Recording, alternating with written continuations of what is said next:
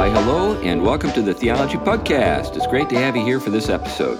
I'm C.R. Wiley. I'm a pastor and I serve a church in the Pacific Northwest, and that's why I'm wearing an Oregon Ducks hat, even though I'm in Connecticut. Now, just so you know, no one in my church likes the Oregon Ducks. The only reason I'm doing this is to irritate my people. so take that, folks, back in the Pacific Northwest. Anyway, having fun. That's enough of that. I'll take the hat off. Uh, any, anyway, I've written a number of things. Um, currently working on a children's picture book called Daisy, and so that's really occupying a lot of my time. But I'm best known for a book called The House, uh, The Household of the War for the Cosmos. I almost forgot the title of my own book. Anyway, there it is. Uh, why don't we kick it over to you, Tom? I'm Tom Price. Uh, my day job is teaching, um, teaching systematic theology, Christian ethics, philosophy, doing a bunch of writing, doing a bunch of reading a lot of this stuff is uh, coming together well. Uh, some of the stuff just came out in some journals and things. But anyway, I'll, I'll be uh, I'll be updating everybody soon um, when I get some some the go ahead. Let's put it that way. Um, other than that, uh, just uh, trying to take a little relaxation before before I start teaching next week, which has been anything but relaxing. But hopefully, I'll have a day or two. right, right. Well, if you have any links to some of the articles that you've published, we could put them in the show notes for folks. That'd be okay. great for them to know about. Perfect. Anyway, it's your day, Glenn. Why don't you introduce yourself and then the subject of the day? I'm Glenn Sunshine. I'm a senior fellow at the Colson Center for Christian Worldview, a ministry associate, and increasingly curriculum development guy for Reflections Ministries, and uh, freelance writer, teacher, etc. Um, and a retired history professor. And in fact, the retired history professor is um, kind of the important point at the moment because uh, we're going to be looking back at some history today and just see where it goes. Um, when you look at the way medieval history is portrayed, when you take a sort of big look at it, one of the things that you're going to hear about is what's called the Golden Age of Islam. And a lot of the discussion of this uh, uh, so called Golden Age really focuses on the Iberian Peninsula. Uh, Andalusia, as it was uh, known in the Islamic world, Al Andalus, uh, or uh, you know, we would say Spain, Portugal. Um, now, the history there is um, the people who occupied Spain before the Muslims crossed the Straits of Gibraltar were the Visigoths. And the Visigothic kingdom had an unusual system for succession. Uh, there wasn't one. and what that means is that whenever a king died, or more likely was assassinated, there'd be a civil war to determine who the next king would be. And this happens over and over again, so much so that political assassination was known in the period as the Visigothic disease. Well, in 711, they were in one of these uh, cycles of civil war, and someone got the bright idea of inviting the Muslims across from North Africa to help him take the throne. Uh, instead, what happened is that within a year, the entire Iberian Peninsula, pretty much, with, with only a small part in the north, was under the control of the Muslims. From there, they pushed into France. In 732, they were within a couple hundred miles of Paris uh, before they started being pushed back. Uh, they were pushed back across the Pyrenees. Charlemagne crossed the Pyrenees and established a buffer area there known as the Spanish March. Um, and then from there, there'd be this process that would only be completed in 1492 called the Reconquista, which is the reconquest of Spain by Christians. In between those two, you have this period in which, in um, in Muslim Spain, you see a flourishing of, of uh, philosophy, of medicine, uh, of uh, mathematics, uh, uh, on and on, all of these different things. Also, of music, uh, the arts, architecture. Um, and it really is a very, very impressive period. Um, at a time when a lot of Europe was nowhere near at this level of, of sophistication and development. So um, let's talk about how they got there. you know, what was it that contributed to this golden age? And then what are, we're going to go from there to what effect does this have on the rest of Europe? Okay. Um, when Islam expanded during the 600s and into the 700s, actually e- even into the 800s, one of the things that happened is they conquered territories where there was a significant Christian and Jewish population. And as they developed this enormous empire, they realized they needed educated people to run it. But the problem was most Arabs were illiterate. Um, and so they ended up taking in Christian and Jewish scholars and putting them into important positions within the caliphate, including in some cases viziers, you know, sort of the prime minister. Uh, another thing, though, that they did is that they paid Christian, usually Christian, sometimes Jewish scholars to translate Greek works from Greek into Arabic. In some cases, it went from Greek to Syriac to Arabic. But it's through this that the Arabs learned Greek medicine, for example, which had been lost in the West. And it's one of the reasons why Islamic medicine was considered superior to Western medicine, is because they knew what Greeks like Galen uh, had written and, and Western Europeans didn't. Uh, but they also got a lot of philosophy. Um, and in particular, they were really heavily influenced by Aristotle. Now, there were a lot of works of Aristotle that had been lost in the Latin world that were still preserved in the Greek world. Uh, these get got translated into Arabic, and they formed the foundation for a lot of Muslim philosophy, Arabic philosophy, as you're moving into this golden age. Okay, so the key foundation for the intellectual developments that occur in the golden age of Islam came about because of Christians who were translating the works into Arabic. Um, an example of this would be a guy named Hunayn ibn Ishaq, uh, who was a um, he was a physician, but he translated a lot of uh, Greek medical texts into Arabic, and he and his son also will be responsible for translating Aristotle. Uh, he, uh, Hunayn went from Greek to Syriac to Arabic. His son went from Greek to Arabic directly. Hmm. But in any event, this is this is part of the background, and it's really the foundation for a lot of what is going on in Spain. Um, it might be worthwhile a little later to talk about why Aristotle fits so well into an Islamic context. Yeah. We'll, we'll see. We may get to that later. But what's important to note here is that Christian scholars in Spain, now, one of the things that happens in Spain is you get, in many places, Christians, Jews, and Muslims are working together. Mm-hmm. Their scholars are, are working together. Actually, even in some Christian courts like uh, uh, Alfonso the Wise, uh, who will be king of a kingdom in the 12th century, 13th century, um, you have Christian, Jewish, and Muslim musicians working together. Yeah. You know, producing uh, producing music that is still available today. You can still get recordings of mm. this hmm. stuff, mm. but the scholars are all working together, and the effect of this is that Latin, uh, Western scholars, scholars from Western Europe, begin realizing wait a minute, these guys have a whole bunch of texts that we don't have. They've got a lot of Aristotle, especially we need to get this stuff. Yeah. So they would go to, to Spain and they would translate Aristotle from Arabic into Latin. Now, catch the supply lines here. You start with Greek, you go to Syriac, you go to Arabic, then you go to Latin. Okay. and sometimes there are Jewish scholars involved that go from Arabic to Hebrew to Latin. okay. So yeah, there, there's a lot of room for um, misunderstanding along the way. But what ends up happening then for Western Europe is they get a full and you know essentially coherent worldview coming out of Aristotle, coming through Spain, that answers all of the big questions that philosophers in Western Europe had been wrestling with.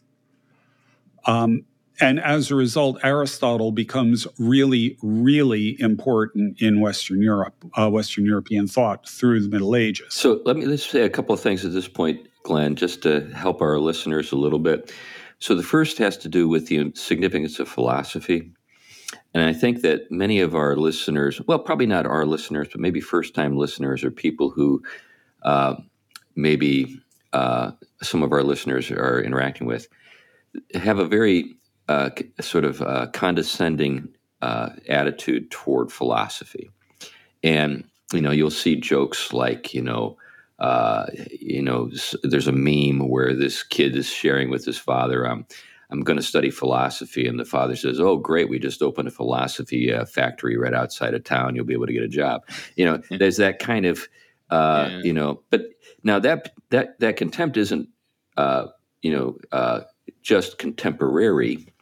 Mm-hmm. You can find it even in antiquity. But the problem is, is that people don't understand what what philosophy helps you do. Philosophy helps you create the, the sort of the intellectual uh, framework within which a civilization can emerge, and you don't have a civilization without a kind of tacit philosophy uh, underlying it. And so it's really important to like a foundation of a house. You don't see it you know, it's not like you drive down the street and say, look at that marvelous foundation over there. but everything that's on top of the foundation is only possible because of the foundation. And Aristotle has got a lot going for him. Um, the other thing is the collaborative sort of enterprise between Christian, Muslim, and Jewish philosophers that we see in uh, Spain, uh, the Iberian Peninsula. Again, we live in a day when people have a hard time imagining uh, a civil conversation between these three groups. Yeah. But there's been a long uh, history of, of interaction uh, and dialogue between these different groups at this level. Maybe not at the political level, maybe not at the social level, but at this level, there's a there's been a long conversation that yeah. uh, and and each group kind of knows where the other group stands. Yeah. I think yeah. A, a, another point to note is on that line, I think that was very well put, is that Christians of that period in particular had such a robust view of God and confidence in their doctrine of God that they weren't in competition with ideas. That's the thing is we we now have a very competitive notion of other ideas, even other religions. Christians didn't understand the Christian God to be in competition with these. They been, they understood these to to have some echo of truth, but distorted by the fall. And so the illuminative task of theology was to engage it and, and do therapy. That good philosophy is good therapy on those, so that they could see the fuller light. It wasn't a it wasn't the same. There are always passions involved, and there could be you know intellectual battles that broke out but on the whole they were working with a very different disposition than than you know the way so here, here here's an interesting wrinkle. Jewish uh, aristotelians would have a lot in common with muslim and christian aristotelians against the voluntarist of each group yeah, exactly, exactly. That is a. Sorry, no, that that that'll be worth pursuing a little bit. Just, but just what, what's interesting, Chris, you're you're you're right, and I, and Tom, this idea that the worldview that existed in Europe really coalescing in the 12th century, sometimes referred to as Platonic humanism and mm-hmm. the idea here is that the world came from God, therefore, studying the world can bring us back to God. It can l- help us understand God better. And so, what you actually end up getting are people making arguments that we need to have direct observations of nature in order to understand it, because nature is a book written by God. You get people like uh, Roger Bacon, who is going to argue that we need direct study of scripture in the original languages in order to properly understand it. And that's going to set an entire agenda for theology in England that's really different from what you see in France. Um, you know, so so you have that worldview in place, but there were still questions that they were wrestling with, and here comes Aristotle, who, who's got answers to them, to, you know, to these questions. So the question the question becomes: All right, we've got a really good foundation here with uh, with this uh, Platonic humanism. How do we integrate Aristotle into it? Mm-hmm. And what they do is they develop a methodology for doing this that technically is called scholasticism. Mm-hmm. Scholasticism isn't a philosophy or a theology; it's a method of study. Yeah. And I, you know, I won't go through the details, but it's really designed in order to incorporate new material, to find ways to incorporate new material into an existing worldview. So they've got this, this Platonic humanist foundation, which has, as Tom said, a robust view of God. How do you then bring Aristotle into this? How do we integrate him? And that's what the entire actually scholastic approach, uh, methodology of study, that's exactly what it was designed to do. So the new Aristotle is really going to shape the way education occurs in Europe, not just in terms of content, but in terms of methodology. Hmm. Now, there did arise problems with Aristotle, or for that matter, Plato. Yeah. Uh, what do you do with the fact that Plato says that the universe is eternal? Yeah.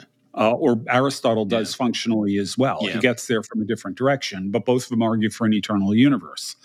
How do you deal with that? And this brings up the question of the relationship between philosophy and theology. Um, there will be people who will propose an idea called double truth. Yeah. Uh, double truth says that something can be true philosophically. In other words, by unaided human reason, you can reach logical and consistent and legitimate conclusions that are different from the conclusions you reach with revelation and theology. So you've got truth you've got things that are true philosophically and false theologically tr- things that are true theologically but false philosophically. This is an idea that's at least proposed although it's not clear that anybody ever actually believed it. It was a way of trying to solve that problem of the, the tension between uh, philosophy and theology. Yeah this this brings up the idea that um, people in the past were literalistic and didn't have the sophistication that we possess today to think about the world in kind of models or use models to try to consider it. But that's absolutely absurd. Anybody who actually looks at the past knows that uh, the ability to sort of have a mental sandbox that you're building a, a model in mm-hmm. is something that's been around for a long, long, long, long, long, long time. Uh, in, in, fact, that's the premise behind C.S. Lewis's the book, uh, book, The Discarded Image. Uh, what he's getting at is that we had an image of the cosmos that we have discarded, uh, but that image was intended to be a, a, model of the cosmos. And when new information came in, we realized that that, that new information couldn't be reconciled with the old model, and yeah. we've got another model today. But but right now, it's just a model. In other words, yeah. we've got we have a mental model of the universe. Uh, that doesn't mean that we have it all right. And the arrogance of the, the the, the modern, and this is of course where Lewis is great again, and when he when he gets at uh, you know chronological snobbery. Uh, we don't know what we don't know. There, there could be a discovery tomorrow that just changes everything, mm. uh, and that we have to kind of like work with. Uh, but that's what happened. So they had a model of the universe, but also, you know, this is the way it works with all these different things. They they would look at models. You know, if you read Aristotle's Politics or you know mm-hmm. uh, Plato, and they're looking at different forms of government, ways of thinking about things, and they're kind of holding them up and looking at them from different angles and considering them. They were pretty sharp people. They weren't idiots. Well, no, I think I think in many cases they were our superior. No offense, I, I, just I, I, do, and and I mean you can see it. I'll give you an example. It just even maybe the profundity of the mindset of, of just well, let's put it this way. Let's just take Scripture on its surface, if you can. I mean, what do you have going on in Scripture when they say, for example, this event that you are encountering right now, or this text that you're you're reading, or this message that I'm revealing to you? It is traceable. To justify it is not merely to encounter it, though that is the step into it, but it's actually to encounter something that has a chain. It's connected to a chain that goes beyond merely the material causal to some point of origin that is ontologically, fundamentally that first truth beyond which you cannot get behind, right? All of these systems were were reaching for something like that philosophically, even though they didn't have a biblical historical text in front of them, revealing that in a fuller and more intimate way that we get in Christianity. But Christianity doesn't jump into a world that its message is so fundamentally um, disconnected from everything in creation that it you can't use some of the things you're familiar with as a creature to make sense of it. I mean, that's actually what is happening. Incarnation is bringing it right into your living room, if you will, so then you can begin to realize it doesn't begin or end in your living room.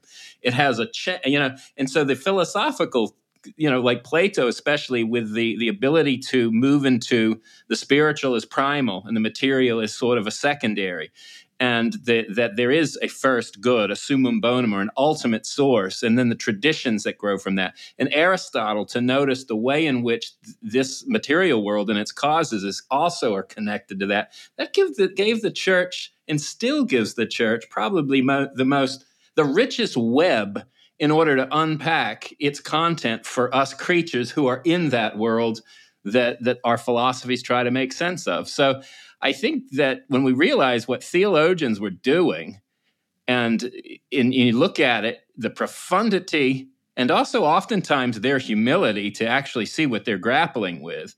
Um, to to stand arrogantly and think, you know, just because you know Van Til came today and had to say something, somehow that undermines and writes off everything else. I think is just, you know, I, I don't know. I think it's delusional. well, I, will add to that. The one of the really big effects of Aristotle is the centrality of dialectic in the in, in medieval education in most of Europe, not so much Italy, but elsewhere. Um, and the reason for that is well, dialectic is um, one of the branches of the liberal arts that deals with what we would describe essentially as logic. The root of dialectic is the word dialogue. So it, it's logic that is worked out in discussion, in dialogues. So you'll see frequently, you know, scholastic writers will write things, or early scholastics especially, will write things as dialogues. You know, that is work, you work through the logic that way. And the, and now Aristotle was really useful because Aristotle's logic, his works on logic, yeah. then provide them with the tools that they need to do the logical analyses to integrate Aristotle into their existing worldview. Um, and interestingly enough, they don't only use uh, logic, they're also going to develop very sophisticated linguistic theories. When I was studying this stuff in grad school, I was a linguistics major as an undergrad. And when uh, uh, Professor Courtenay, my my medieval intellectual history professor, was going through this stuff um, and how they were doing it, I was recognizing cutting edge theories from the 1960s that were being used by theologians in the 1200s. well, that's I mean, they were essentially the same earlier. thing. Yeah, yeah, yeah. These these guys were really really sophisticated, and frankly, if you could have a debate that centered around logic alone a medieval would run rings around almost anybody except a specialist logician in a philosophy department today. they were that good at it. Yeah. Yeah. So, yeah. Now, one of the things that I know you want to get into, Glenn, is kind of the myth, the myth of the golden age of Islam. And let me just present uh, a thought, and uh, if it, it kind of fits with what you're talking about, great. You can run with it. If not, refute me, whatever. But really, uh, what what we see in that sort of high, sort of the the apex or the the halcyon days of the of the Muslim world is an Aristotelian Islam.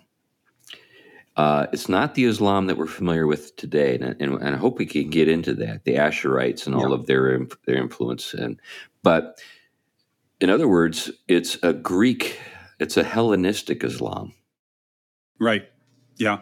And and by the way, I will also add that although Islam generally treated Jews much better than Christians did, it wasn't exactly a golden age for the Jews under the caliphate either, even in Spain.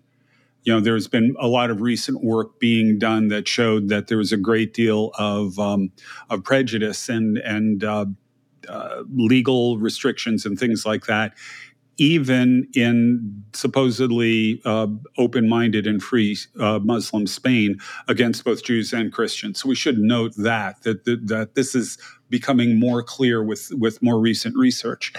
Um, but yeah, it's worth noting that this golden age of, of Islam in Spain doesn't last long you know, you're right in, in, describing it as a Hellenistic Islam. That is exactly what it was.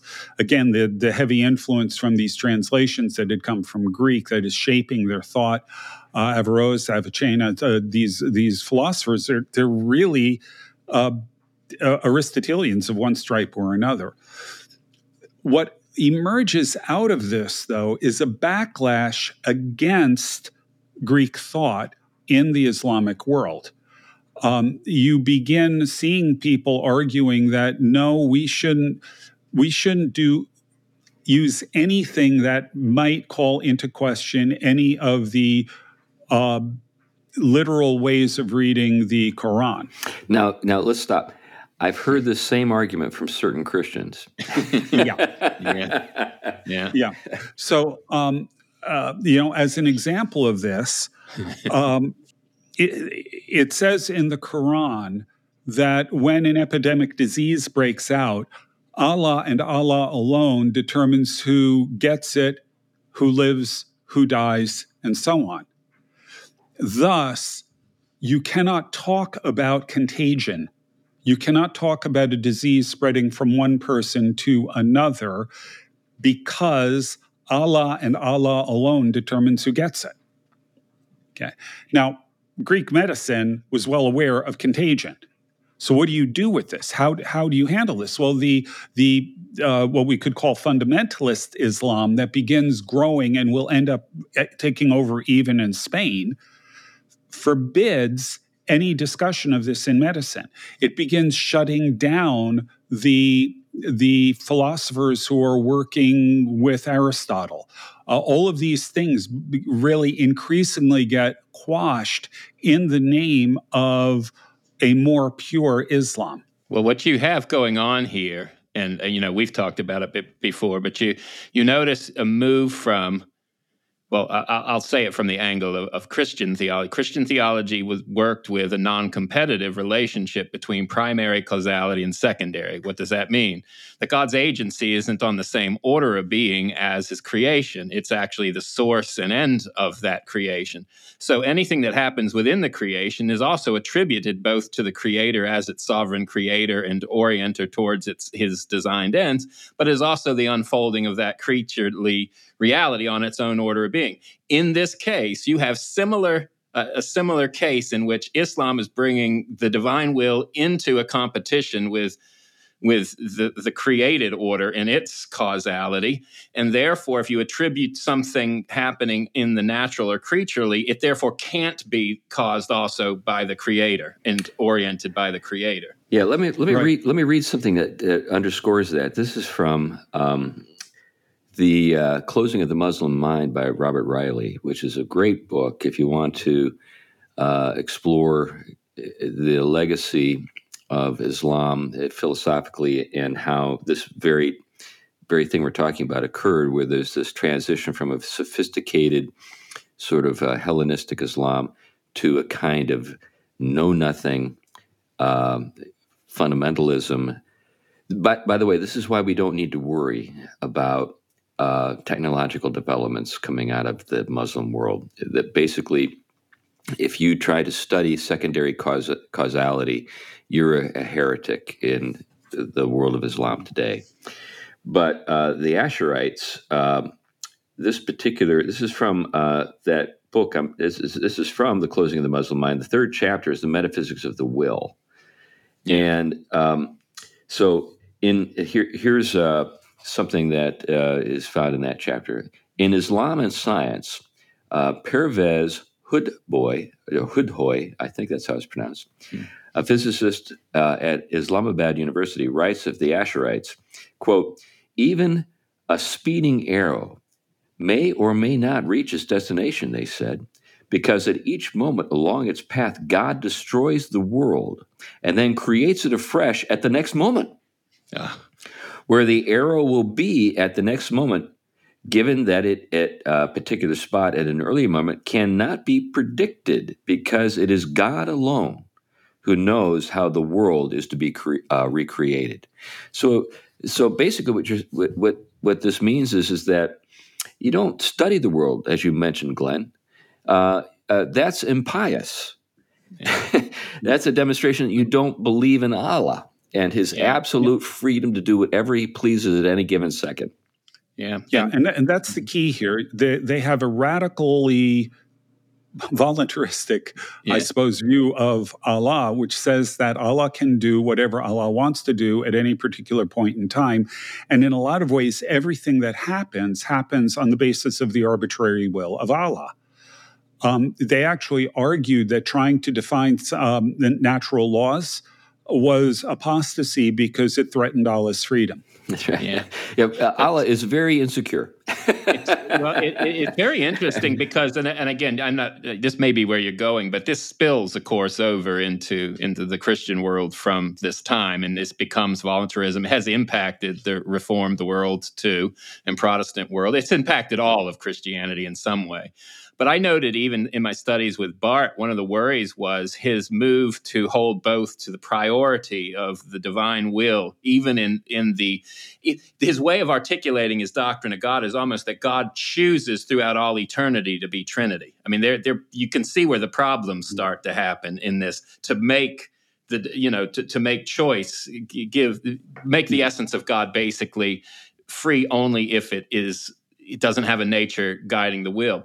But one of the problems is you begin to develop a happening and event character of God's relationship to everything. So then you start to wonder is creation just a continuous series of generated events? And I know Barth didn't want to go there, but I think the trouble with thinking that and trying to rip it out of that, the richer web that Christians worked with by developing out a fuller sense, um, leads in this same direction that you wonder you know, you know, I mean, even even just the the constancy of God, if you will, it becomes a problem because it's not governed by anything other than the whim whim of God, which can't really be known in any way, even securely, because everything here is just an expression of that will and its relationship to things. You don't know.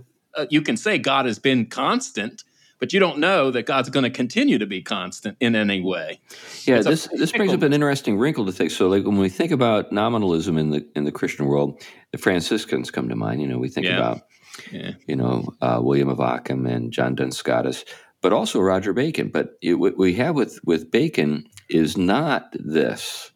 So I, I think the Christian version, or so so it works its way into Christianity in a different way. I mean, the Christian appropriation of uh, voluntarism has its own character. Mm-hmm. Um, but what it trends to is atheism. Now, uh, actually, before we get there, Chris, um, a, a, couple of points that I think are worth noting here. Um, one of them uh, actually has to do, you know, I, I, I, simply have to bring this up. It's plague. Hmm. Um, uh, You're the plague doctor. yeah, hopefully we're not in for another one. one, one, one of my favorite topics. Um, when when the Black Death hit in the middle of the 14th century, they asked the theologians at the University of Paris what is going on.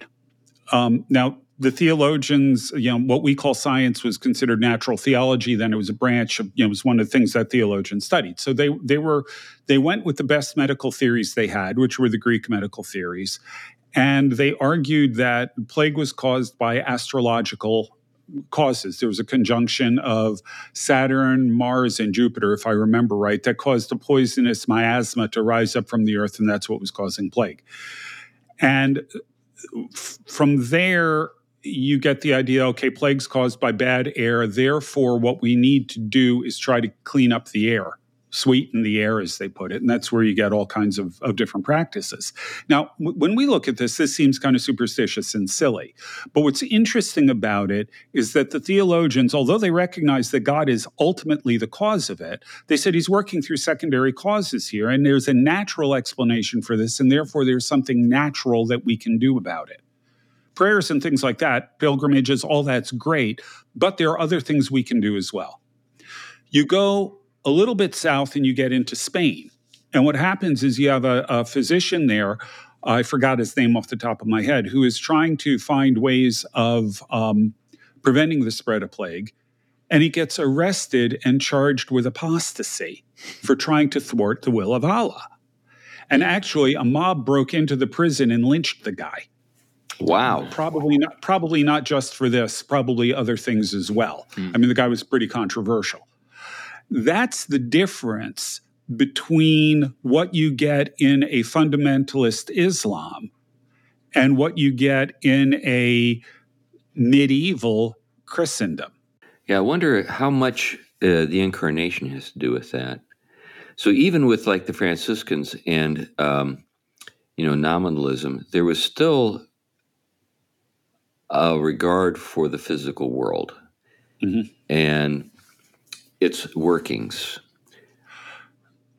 Yeah, and actually, that brings up the second point. That's Aristotle. The difference between Aristotle and Plato, the most fundamental difference between them, um, is on the question of, of universals. Okay, so um, you've got specific items in this world um, those are we refer to the the things in this world as particulars. Then there are the universals that unite them.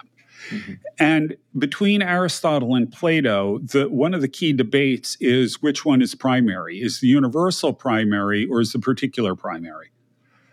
Uh, Plato says the universal is primary and the particulars are what they are because they're derived from the universal. Thus, there is a universal dog, and all dogs are shadows or reflections yeah, of that universal dog. They are dogs by virtue of the fact that they are they are uh, connected to this universal. Aristotle says no, that's not right. It's the other way around.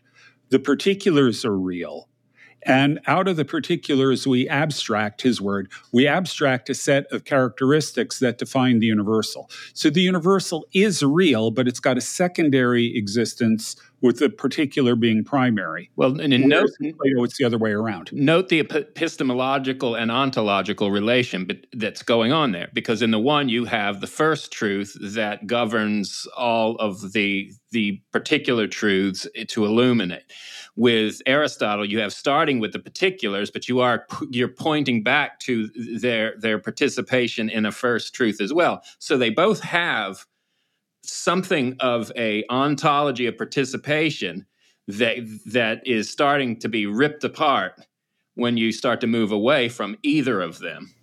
Yeah, right. maybe, maybe a good way to put it is there's an epistemological cha- uh, sort of uh, disagreement. The kind of the method uh, you know, with Aristotle, it's observation, and you kind of work your way back to the universal. Whereas with uh, Plato, you, you, know, you can just sort of apprehend the universal. Cogent, yeah, yeah, yeah, yeah. The the problem, of course, is that Aristotle is inconsistent with observation. Yeah. Um, my favorite example is that he believed logically that women were essentially incomplete men and I won't go through all the, the reasoning here. It's actually pretty funny. But um, he argued on the basis of this, therefore, that women have fewer teeth than men. Yeah, I remember you mentioned that before. Yeah, that, right. That's a logical conclusion based on his premise, but all he had to do was count. Right, right, right. You know, but yeah. it, but in any event, um, where you get nominalism coming in here, I think well, within Islam, the extremely voluntaristic nature of Allah, where there are no universal laws, it's just whatever Allah wills at the moment, that's all that there is, that's going to lend itself to a nominalist approach. Um, oh, nominalism. Um, nominalism basically says there are only particulars, there are no universals whatever universals exist are simply linguistic conventions that we use for convenience, but that don't have any ontological reality. In other words, there, there's nothing real about uh, no, the universals. No real they're, nature that they're yeah. bound to. All yeah. that you've got are particulars. So let's stop there and just help people in our audience to see how this connects to the modern world. Transgenderism. Mm-hmm. All I need to do is say that. So, uh, if there are universals, that means that female is a real thing, male is a real thing.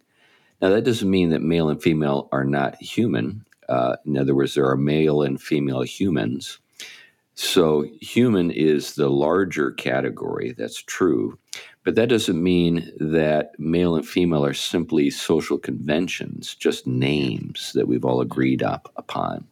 But there's a reality there and and that there is a reality that is not merely on the level of the material particularity of it because that's where they get into if i can adjust the material particularity i can adjust the and this is where this debate becomes very significant.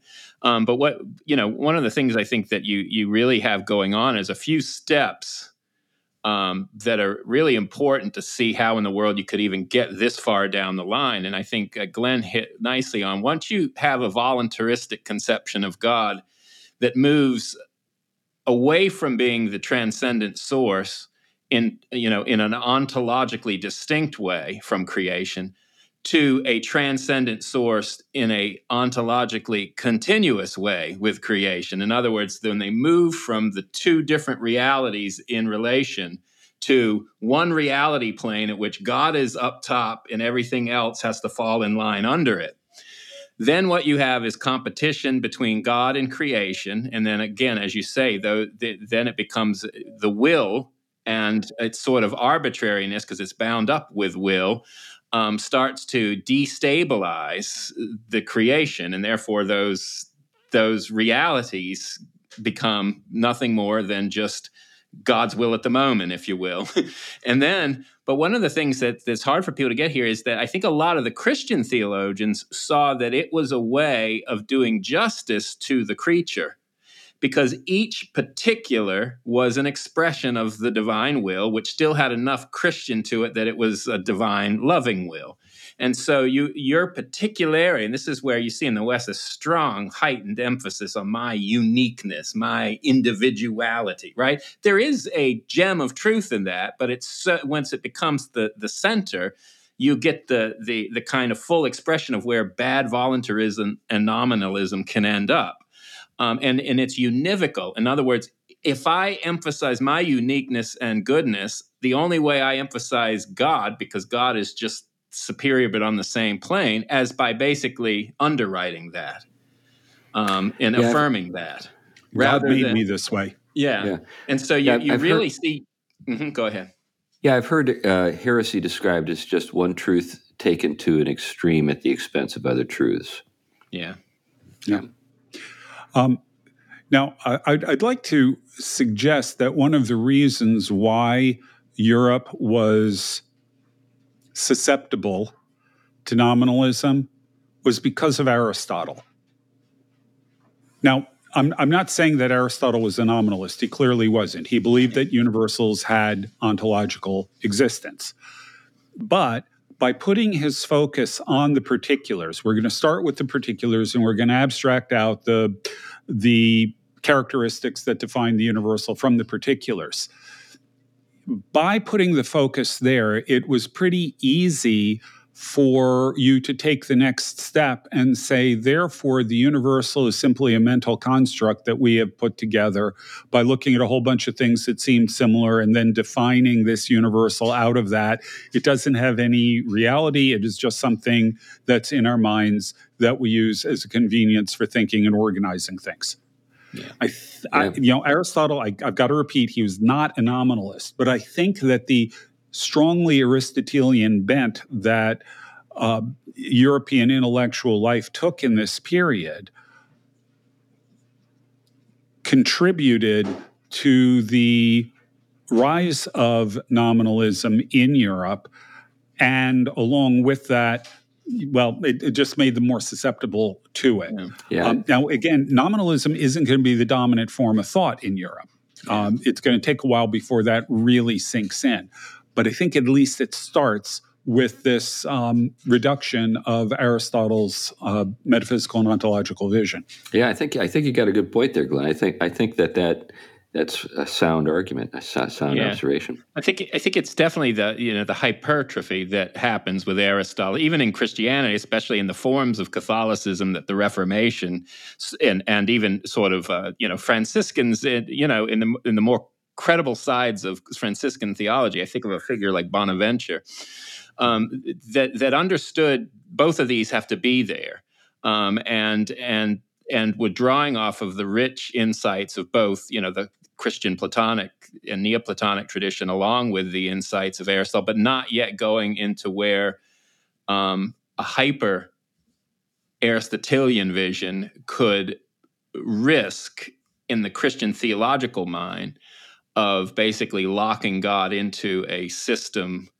um, of natures that really began to squeeze God out, almost as if you could comprehensively get a hold of reality just by unpacking its, you know, the the the level of secondary causality. This comes much later, but the, the, there were, you know, there were obviously episodes of that that Christians were reacting to when they went in the direction of a of a kind of voluntarism to address. Yeah, I think it's worth noting that Martin Luther was an Augustinian monk. This is something that G.K. Chesterton uh, notes in his book, The Dumb Ox, which is, you know, his his his biography of, of Thomas Aquinas, who is, you know, the doctor who referred to Aristotle as the philosopher. Mm-hmm. Um, there's a, a, an attempt to recover kind of the the earlier way of thinking that was eclipsed by the Aristotelian triumph, but it got mingled up with nominalism for weird reasons. And well, um, it, anyway, it, it is worth noting that Luther studied nominalist theology. You know, he was um, he worked with uh, the writings of Gabriel Biel, uh, who's a German. Yeah. The, the, the yeah the Franciscans in Germany were really the center of nominalism in a lot of ways. You know, you do get William yeah. of Ockham from England, but but really it's centered in Germany. And what's interesting is uh, um, Stephen Ozment did a, a, great study on this, and I believe it's in a book called Homo Viator. Um, Ozment notes, and I'm going to oversimplify things here a bit because, well, you, you got to get into things like different forms of, of grace and merit and all of that. But if you bottom line it, the difference between the nominalist and what was known as the realist approach to salvation in the Catholic Church is um, in the not in the realist version, like what you get with Aquinas. It starts with grace that is given to you in baptism. You are then going to cooperate with that grace and thereby get more grace and you cooperate with that and you get more grace and so on. And at the end um, you get salvation as a reward for all of this. So it begins with god's initiative in baptism but it continues with a synergistic work of the individual with god's grace working back and forth. And that comes through the sacraments and a variety of means like that in the nominalist view it begins with you making moral effort, mm-hmm. voluntarism. Yeah. You make the moral effort, God rewards that with grace. You then cooperate with grace, you get more grace, and so on. And you get spit out at the end with salvation as a reward again. Luther said both of these are semi are Pelagian or semi-Pelagian. Biel and the nominalist are full full bore Pelagians. The other is semi-Pelagian. So he's going to reject both of them in favor of a more Augustinian approach. But it's interesting that the distinction between the realist and the nominalist fundamentally goes back to this issue of voluntarism. It is your action that starts the process to the nominalist, whereas it's God's action that starts it to the realist. Yeah, well, it, and it's it's also interesting. I mean, I think uh, t- you know, I I, I know enough uh, Thomists t- to argue that even Luther in that period of time were addressing something of a of a, well something that did arise in Catholicism. But if you you know, they would argue a more Augustinian view of Aquinas for that everything that is done on the nature of human cooperation is itself a grace too. It's the inclusion of the human within as a reality within, an agent within, but a not not a meriting agent. This is why nominalism becomes the a, a big issue because it becomes something you muster up by your own will. Now, you know, we've been debating, you know, Catholics with that for a long time, and I don't think we're going to shed too much new light on it, whether that's the case or not. But I think, to be fair, they understood that level of secondary causes, the the place where human beings cooperate as a grace, not as a as as a you know, again, there were there, it started to move in the direction of a kind of merit founded almost out of the resources of the human. But this wouldn't have been something common in earlier Christian forms of it. But I think what's interesting is sometimes Luther does draw off of his nominalist side to kind of negate. I mean, think of his, you know, his argument. You know, either God's on the horse or the human is. Um, mm-hmm. that kind of either or can run a risk of basically, you know, I understand what he's saying and rightfully understood. He's exactly correct.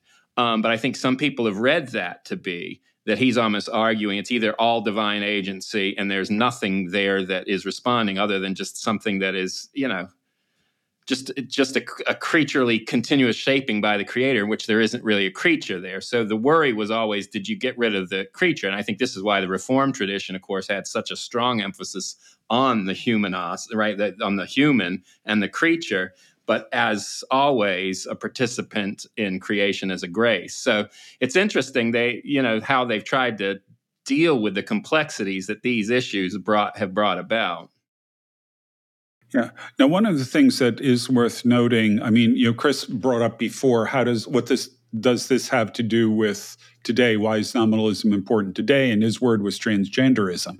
But I think that the nominalist impulse, I am not entirely sure how much of a connection there is between early modern nominalism and medieval nominalism. I am I, I am not clear on the connection between the two. It may be there through the English Franciscans ultimately influencing someone like Francis Bacon. Um, different from Roger Bacon, different guy. But it, there may be a, a way in which that happens, but I have not yet seen that traced out. But one way or another, um, it's clear that when you're getting into the early modern period, um, 16th, 17th century, uh, you're beginning to see a growing nominalism in Western uh, thought more generally, particularly surrounding areas of science uh, and so on. And that's going to have huge repercussions in all kinds of areas in terms of shaping uh, our cultural imagination. Yeah, it's it's it's interesting. Michael Gillespie's work on the passage to modernity, and who really attributed attributes it to to theology in particular.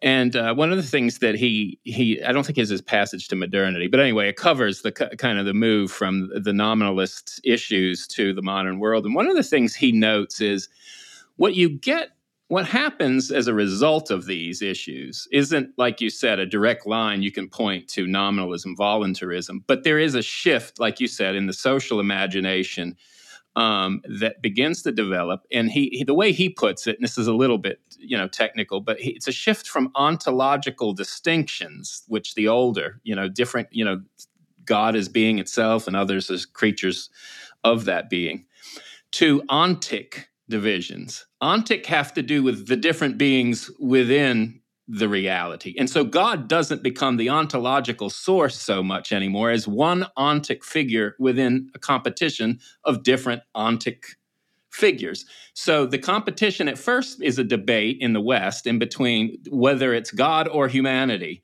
who has the privileged place of honor in unpacking reality and life.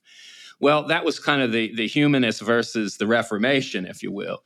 Well, then you get a shift as they move away from that to the nature replacing God as the ontic reality. And then it becomes which type. And then he, he begins to separate sort of the Cartesian line that deals with a kind of human being that, that through their rational natures, will, understood predominantly as will, if, if you will, and then the, the kind of line of Hobbes where you have kind of a materialist uh, emphasis. And so he begins to trace these different uh, orientations that are dominant in the West, Cartesian versus Hobbes and the like, from those changes in nominalism. But it then becomes sort of a fight over which ontic reality is going to divide to you know to win out and that's how he gets to to this this particular stage it's a, it's an interesting take anyway so, something I'd like to introduce here as we come kind of into the end of the show is that there's a it, what you're getting at, Glenn and Tom, is there's when we get to the modern era, there's a an, an intellectual atmosphere out of which different things appear or come into being. Um, all sorts of you know sort of things that would have been really impossible to imagine uh, coming into being in the middle of the classical period. Say, for example, Kant's uh, philosophy or Marxism or something like that. and and what what we have in the modern period is this milieu, this atmosphere in which uh, the nominalist, uh, voluntarist um, sort of assumptions about the way the, the, the, you know the reality functions are taken for granted, mm-hmm. and and because they're taken for granted, you can develop these these you know contemporary ideologies or philosophies. Um, what prompted I, I, posted something on Facebook a, a, few days ago about this very thing, and what what inspired me to do so was I, there were some uh, there were some people who were making an argument that um, the Jews kind of uh, kind of cooked up uh, Marxism just out of nothing, you know, just or maybe out of their own tradition, and that it wasn't something that kind of fit into the larger sort of framework of the history of the of Western thought, and it and it just struck me as kind of kind of silly. Um, if you're going to blame anybody, blame the Muslims or the Franciscans, you know, because they helped to create the conditions in which Marxism could actually make sense to people. you know, you know, getting it. well, actually, so did Christianity. Yeah, yeah. The idea that that the poor have intrinsic value, yeah, um, and need to be honored. That is a Christian idea. Yeah. yeah. Well, and and so you know what, but anyway, I don't want to go too far toward, toward sort of uh, you know creating a kind of uh, argument against that group. But but that was the that was the fr- that was the basis for my statement uh, that I made concerning the origins of voluntarism in the West uh, you know that that if we if we go back far enough, we can see that if you're looking to blame somebody, blame the Muslims. but but there are all sorts of things that have come out of it. I mean, well, it's not and, just and one thing. And I think uh, Glenn's right. I mean, and Christians that absorbed that voluntarism yeah. and ran with it. I mean, there there is, and again, to be fair, uh, Scotus and Ock, they weren't all just trying to come up with a sinister yeah um, you know heterodoxy they were trying to address particular philosophical problems and issues and they were seeing where certain things ended up once everyone bought into them and and again um, you know i guess the the the sobering insight from this is this is what happens when we don't get that balancing right mm-hmm. and so the, the the rigors of thinking through the metaphysical ramifications of our theology and their implications for creation really have utmost significance in how we and what we carry on in the faith and to the future for our children. By the way, the the idea of um, that you mentioned earlier, Tom, um, of the human will and the divine will being in competition. Yeah. I, I see that being played out in evangelicalism all the time in arguments about free will. Yes. Mm-hmm. Yeah. Yeah. Yeah. You know, God wants everybody to be saved, but he can't because human will is supreme. Right. yeah. Yeah. What? It, yeah. I mean, they, they, they, again, they're they're working, and this is a big term that comes out of those debates off of a univocal view of will, which means God and humans share basically both share wills, but God just happens to be the bigger one, and therefore is going to win out all the time. Yeah, another way, right? to, or another, or has to limit itself to the other. Or, or another way to put it is, there's one pizza, and uh, the more God gets, the less I have. Yeah, yeah. But, right. but, here's one. You know, I mean, I, I, remember. I think Dave Bentley Hart put it this way. He goes, "All of us as Christians would say that every human being, every child born." Um, is a miracle and a creation of God. It's God's will creating it.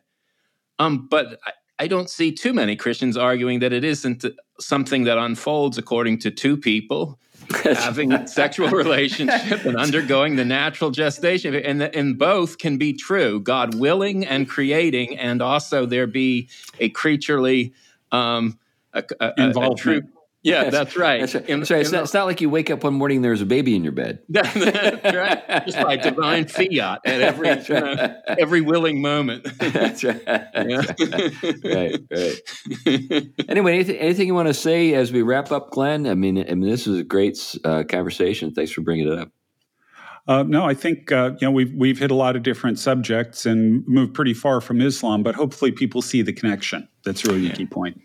Yeah, yeah, and I and I, I can't recommend that book, "The Closing of the Muslim Mind" by Robert Reilly, strongly enough. Uh, uh, it really does a marvelous job of showing uh, just what happened to the Muslim world and Yeah. how they they took the most sort of fruitful uh, intellectual tradition and basically condemned it and, within their own circles and um and exercised it. Yeah. And I think that that it is worth people that have an interest in that period reading figures like Averroes and Avicenna and reading Maimonides of the Jewish and reading Aquinas and, and the other figures that were interacting to see the rich way in which theological engagement can can take place and still not lose one's commitment to your core Christian vision. Yeah, yeah, those guys were all reading each other. Anyway, uh, thanks a lot for uh, getting to the end of another episode. If you've done this before, if this is your first time, uh, let me make a pitch to you. If you've enjoyed what you've heard, there's a way to, to support us. Uh, we have a Patreon account, and a number of people uh, donate to the Theology Pugcast each month. And uh, if you'd like to learn more about what you know that is and how it works, there's a link in our show notes. Uh, we really need people to to give to the show to keep the bills paid. um, we don't take any money, by the way. It's not like Tom and Glenn and I are getting rich off of the theology pugcast or something. It- it- we we just need to pay some people to like you know take care of our websites and post the shows and edit them and, th- and so forth. And uh, we really could use some more help in that area. So please consider becoming a supporter of the Theology Pugcast if you enjoy what you've heard. Um, I guess the last thing to say is that we're getting ready for a big trip to the United Kingdom. We're going to be going to Oxford. And uh, we have secured uh, an interview with Michael Ward. That's going to be great. And we're looking forward to that. We're going to be doing some other things while we're there. Uh, but if you're in the UK and you'd like to, you know, connect with us, uh, we'll be there uh, May 22nd through the 29th. We'll be arriving on the 22nd, and I imagine we'll need a day to recover. but uh, then we'll be busy uh, recording shows and going to different places and doing things. And we're still in the process of, of developing our itinerary. Uh, but we're going to be there in Oxford uh, and doing a number of different things. So we'd love to connect with you if you're a person who lives in the UK. Anyway, anything else we want to say before we say goodbye? Okay, well, then goodbye. Have a good week. yeah, right, right.